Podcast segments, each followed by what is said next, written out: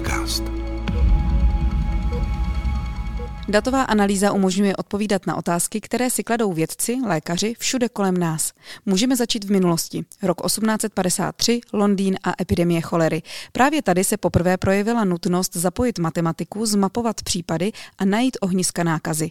Mezi asi nejznámější případ patří i první randomizovaný klinický pokus, navržený Austinem Bradfordem Hillem, který prokázal účinnost streptomicinu při léčbě tuberkulózy. Statistické metody jsou součástí každého výzkumu. Najdeme je tam, kde je potřeba něco posoudit, zhodnotit nebo vyvodit závěry s požadovanou přesností. Moje jméno je Markéta Šenkýřová, vy posloucháte podcast IKEM. Jehož hostem je inženýr Ištván Módoš. Dobrý den. Dobrý den. Ištváne, co je vaše práce v IKEM? Moje práce je datová analýza, statistika a řekněme takové nějaké složitější nějaké matematické modely.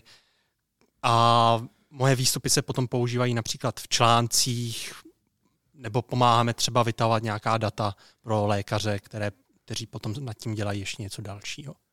Co se týče uh, vaší funkce, když se podívám na náš internet, tak tam je napsáno správce znalostí. jo, to je ještě nějaká, nějaké starší označení, ještě když jsem předtím pracoval pro uh, část, uh, která se zabývá vývojem informačního systému, tak uh, tam se to jmenovalo takhle, ale v podstatě to, co dělám, tak je spíš ta datová analýza. Tak a teď pojďme přesně k tomu, jak vy analytici pomáháte našim lékařům, našim vědcům. Jo, tak v podstatě dalo by se to v kostce uh, nazvat jako vyvracení nebo potvrzování hypotéz. To znamená, že my lékařům dáváme nějaké nástroje statistické a matematické, pomocí kterých můžou ověřit anebo vyvrátit svoje hypotézy. Je to asi o něco rigoróznější, eh, řekněme, způsob, než uh, takový argument, že vidím, že tady mám dvě skupiny, tady u téhle jsem naměřil o trošičku vyšší čísla, tak si myslím, že to bude asi uh, v téhle skupině jakoby třeba nějaký častější výskyt nějaký nemoci. Tak my naopak použijeme statistické metody, které mají nějaký, řekněme, matematický základ a potvrdíme nebo vyvrátíme ten jejich, eh, tu jejich hypotézu. A to není jakoby jediné, co děláme, naše portfolio, naše oddělení je širší. Pomáháme jim třeba vytahovat data z našeho informačního systému, pomáháme s, s vizualizacemi do publikací, potom třeba pomáháme i psát Eh, ty vědecké články, ale třeba jenom ty statistické části, že přeci jenom ne každý z nás, co tam děláme tu datovou analýzu, tak jsou uh, zdravotní, i zdravotníci. Takže není to jenom, řekněme, statistika, je to takové širší. Pojďme zpátky k té analýze. Lékař přijde, vy, vysloví nějakou hypotézu, vy jste říkal, že používáte nějaké statistické mhm. metody mm-hmm. nebo modely. Jak si to člověk má představit? Vy máte nějaký soubor vzorečků, podle čeho to počítáte? jo, tak tohle to je možná asi spíš jakoby od nějaké, řekněme, zkušenosti by se dalo říct, že uh, čo, Urč, určitě existují na to nějaké vzorečky, rozhodně jakoby nevymýšlíme ty modely, řekněme, od podlahy na každou studii určitě se dá říct, že když přijde nějaká studie, tak v 90% teď jako plácnu jakoby nějaké takové číslo, tak se dá zařadit do nějaké škatulky, kde v té škatulce už se, jsou nějaké matematické vzorce, které můžeme použít a ty nám vyplivnou třeba nějakou uh, statistickou významnost toho výsledku. Ale je to spíš jakoby ta zkušenost, že víme, jaké metody použít na tu konkrétní, konkrétní studii a když už je to něco potom složitějšího, tak už potom musíme něco vymýšlet. Ale většinou už jakoby ty metody už jsou známé třeba desítky let, jakoby ty statistické. Proč si to lékaři nemůžou udělat sami? Uh, v některých případech už si to dělají, někteří lékaři už si myslím si, že mají o té statistice tady dost dobré podvědomí, takže si to eh, udělají sami s tím, že i ty počítačové programy, které dneska existují, tak jsou na dostatečně vysoké uživatelské úrovni, takže není možné v tom třeba udělat nějakou chybu, když se dělá nějaká jednodušší statistika.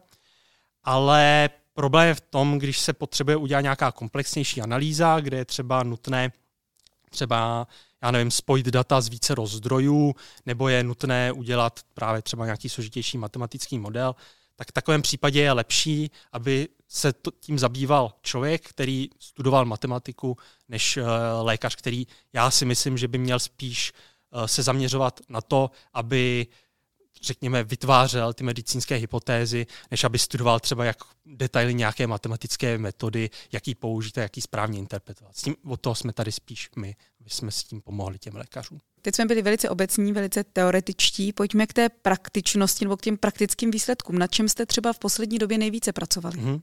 Tak v poslední studii, kterou jsme třeba řešili ve spolupráci s doktory Ivanem Zahrádkou, Otichem Petrem a profesorem Ondřejem Vyklickým, tak jsme zkoumali, jestli uh, pro naše pacienty, kteří jsou uh, po transplantaci ledviny, tak jestli těmto pacientům uh, nějakým způsobem uškozuje očkování proti covidu. A uškozuje v tom směru, jestli třeba jsou náchylnější na to, jestli, uh, jestli ten covid chytí, anebo ne. Protože přeci jenom musíme si uvědomit, že toto jsou pacienti, kteří jsou na nějaké imunosupresi, to znamená, že mají os, oslabený imunitní systém, takže nebylo úplně jasné, jestli třeba to očkování, tam jestli není nějaká interakce třeba s těmi imunosupresy. Tak uh, my jsme udělali nějakou retrospektivní studii, kdy jsme získali data z našeho informačního systému, potom jsme je spojili s daty, které, uh, které jsme dostali od uh, ÚZISu a Pomocí těchto dat jsme potom ukázali, že ty, naš, že ty pacienti se nemusí ničeho obávat, že tam není nějaký negativní efekt, kdyby se třeba to očkování s tou imunosupresí nějako, nějakým způsobem, uh, řekněme, pralo, když to, takhle, když to takhle řeknu. A tyto pacienti nemají třeba větší náchylnost na to, aby ten COVID chytli. Takže toto je jakoby pro ty pacienty dobrá zpráva, že se to očkování nemusí obávat. Jedna z věcí, která se týká taky transplantace, taky ledvin, je taky TX matching, to znamená takzvané párování mezi páry. Tak uh, i na tom se podílíte? Ano, na tom se také podílíme a zrovna to, tohle bylo ve spolupráci s jednou externí firmou. Tak aby jsme si to představili, jak jakoby funguje nějaké dárcovství ledvin, tak typický případ je, že ledvinu můžete dostat od nějakého kadaverózního dárce, což je nějaký mrtvý dárce, kterému už nějakým způsobem není možné nějakým způsobem pomoci. To znamená, že se od něho třeba odeberou jednotlivé orgány a zkouší a dávají se jednotlivým pacientům, kteří jsou zařazeni na takzvaných čekacích listinách. Jenomže problém u takovýchto dárců je takový, že není tam vždycky nějaká kompatibilita toho dárce a toho příjemce. To znamená, že i kdyby ten příjemce dostal od toho dárce ledvinu, tak třeba za nějaký čas ten imunitní systém tu ledvinu v podstatě, dá se říct, jakoby zničí. Takže, ale když nemáte jinou možnost, tak uděláte aspoň tohleto. Naproti tomu existuje program tzv. živých dárců, kdy v podstatě někdo, kdo má nemocnou ledvinu, tak přijde do naší ambulance s nějakým, řekněme, kamarádem, známým nebo tak něco, kdo by byl ochoten dát svoji vlastní ledvinu, ale třeba se ukáže, že tady tahle ta dvojice spolu taky není úplně kompatibilní. Takže co se udělá je, že když přijde takhle více roz, nějakých takovýchhle párů, tak máme nějaký větší soubor, řekněme, ledvin, které můžeme dát a to jakoby zvyšuje šanci na to, že tam nebude, řekněme, rejekce toho imunitního systému. To znamená, že se budeme snažit nějakým způsobem párovat uh, ty jednotlivé dárce a ty příjemce, které máme v tomto velkém souboru.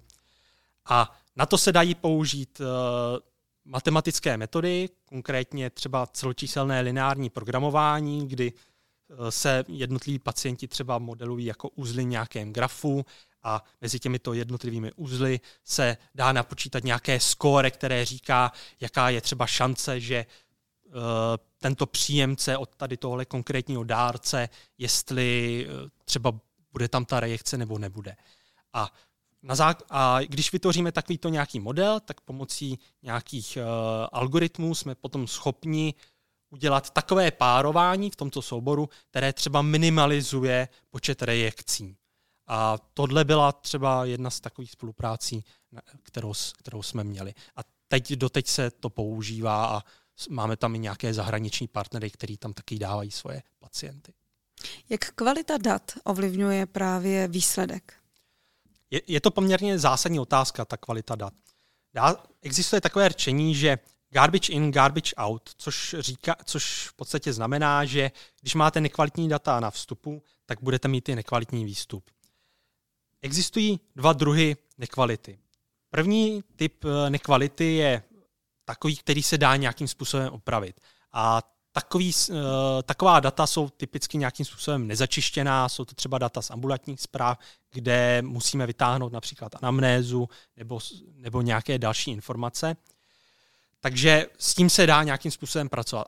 Akorát je ten problém, že je to poměrně časově náročné, dá se v tom udělat chyba a může se i stát, že my jako analytici v tom třeba nepostihneme těmi našimi dolovacími algoritmy, nepostihneme všechny ty případy, které by toho lékaře nějakým způsobem zajímaly.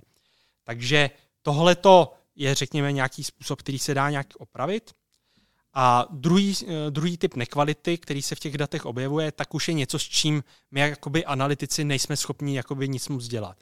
A to se třeba typicky může objevit tehdy, když v těch datech není dostatečný počet vzorků na to, aby se ukázala nějaká statistická významnost, anebo když v těch datech je takzvaný bias. Eh, ten bias se dá představit tak, že máme nějako, nějaký eh, vzoru, vzorek, na kterém chceme eh, potvrdit nebo vyvrátit nějakou hypotézu, ale ten vzorek je, řekněme, takový specifický a kvůli tomu, že je specifický, tak ty výsledky, které bychom na tom byli schopni nějakým způsobem vyzjistit, tak nebudou platit pro obecnou populaci.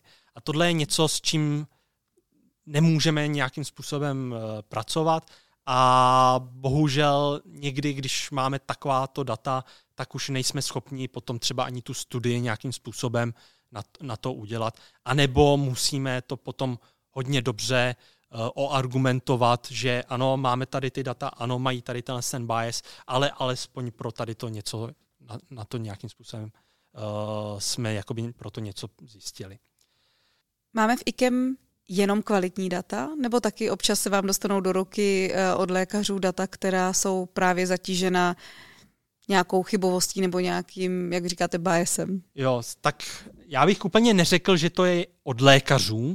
Je to spíš toho, že uh, tak, jak je ten informační systém jakoby teď udělán a jak je to prostě daný tím, že to naše IT oddělení přece jenom má nějakou omezenou kapacitu, čemu se můžou věnovat, tak ne všechny ty informace, které jsou v tom informačním systému, tak mají strukturu, tak mají nějaký řád, který by v podstatě nám jako analytikům umožňoval ty data jednoduše vytáhnout.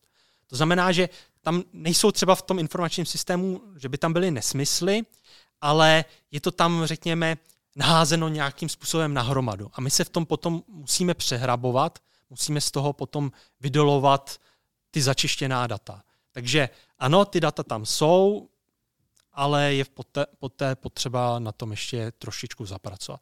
Takže snažíme se i ve spolupráci s, s oddělením, který vyvíjí ten zlatokop a i my se snažíme přiložit ruku k dílu, aby ty data, pokud bylo možné, aby byly jenom ve strukturované formě. Analytici potřebují znát základy statistiky, tu jsme si řekli, získávání informací z dat, hmm. ale také mít datovou představivost, kreativitu, Upřímně, já si moc nevím, co si pod tím představit. Vy nevidíte za čísly nebo za daty jenom ta čísla a ta data? No, um, dá se říct, že já v tom kostce vidím nějaké vzory mezi, mezi v, těch, v těch datech. Že když, když vidím nějaký vzor, tak uh, co můžu zkusit je použít nějakou statistickou metodu, která mi tento vzor potvrdí nebo vyvrátí. Na druhou stranu, já bohužel, že, vzhledem k tomu, že mám jenom technické vzdělání, nejs, nejsem lékař, tak přece jenom musím hodně s lékaři konzultovat, jestli to, co mi řekněme matematika nějakým způsobem dá jako nějaký výsledek, tak jestli opravdu má i nějaký biologický význam, jestli to třeba není jenom nějaký matematický, eh, matematický řekněme nějaký renonc. Tak v tomhle směru má třeba výhodu vedoucí našeho oddělení, pan doktor Michal Kále, který nejenom, že jakoby ovládá tu statistickou část, ale je zároveň eh, má nějaké lékařské vzdělání. Takže za těmi daty nevidí jenom čísla, ale vidí zatím i tu biologickou, biologickou, eh, biologické pozadí. K datové analýze ve zesporu patří i vizualizace, moderní vizualizace, když to řeknu úplně velmi hmm. zjednodušeně. Eh, k skvělému článku je potřeba mít ale stejně skvělé grafy a stejně skvělé fotografie. Ano. Jak vy děláte nově grafy, aby byly jako skvělé nebo vizuálně přijatelné nebo přitažlivé? No tak samozřejmě, že se snažíme používat nějaké, řekněme, buď programovací uh, knihovny, anebo nějaké nástroje, ve kterých se už vytváří sami nějaké pěkné grafy. Já vím, ale upřímně, teda pro nás, pro léky, koláčový graf je pořád koláčovým grafem, sloupcový je pořád sloupcovým a jenom se tam mění barevnost.